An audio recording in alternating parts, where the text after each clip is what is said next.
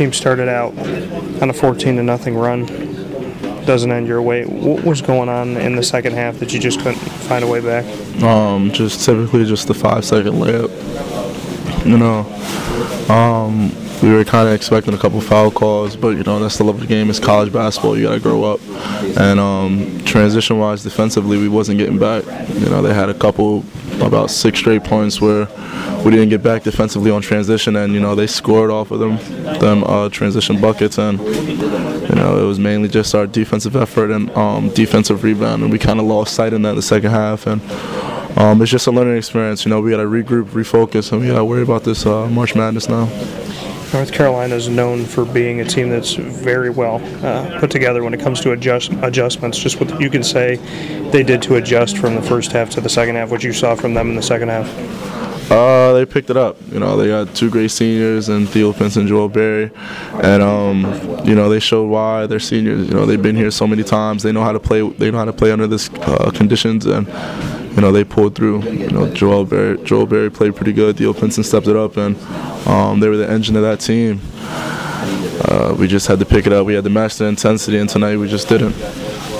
Bring me into the end of the first half. This shot goes up. It looks like it's way off. Buzzer hits, and then they go back and look at it, and it's a foul and a three point, you know, or three opportunities at the charity stripe for Cameron Johnson. Uh, it's just a freshman mistake. Just a freshman mistake. Uh, I can't be making those type of fouls. Uh, I was very low IQ on myself, and you know I take total total blame on that one. There's really no excuse for me to foul someone like that with one second left on a half court shot. What can you say about this season? I mean, you've had your adversity, you've had your strong moments. What have you learned from the season up to this point? Um, you have your ups and downs, but you gotta remain focused and your confidence can't get too high. Your confidence can't get too low. You just gotta remain focused and uh, play play to the best of your capabilities each and every game. So um, you know, I just gotta learn from this and be mentally prepared for whatever happens after this. And knowing that the NCAA tournament's on the horizon, just what you could say about where Miami's at right now and what you guys can take away from this and, and use this moving forward.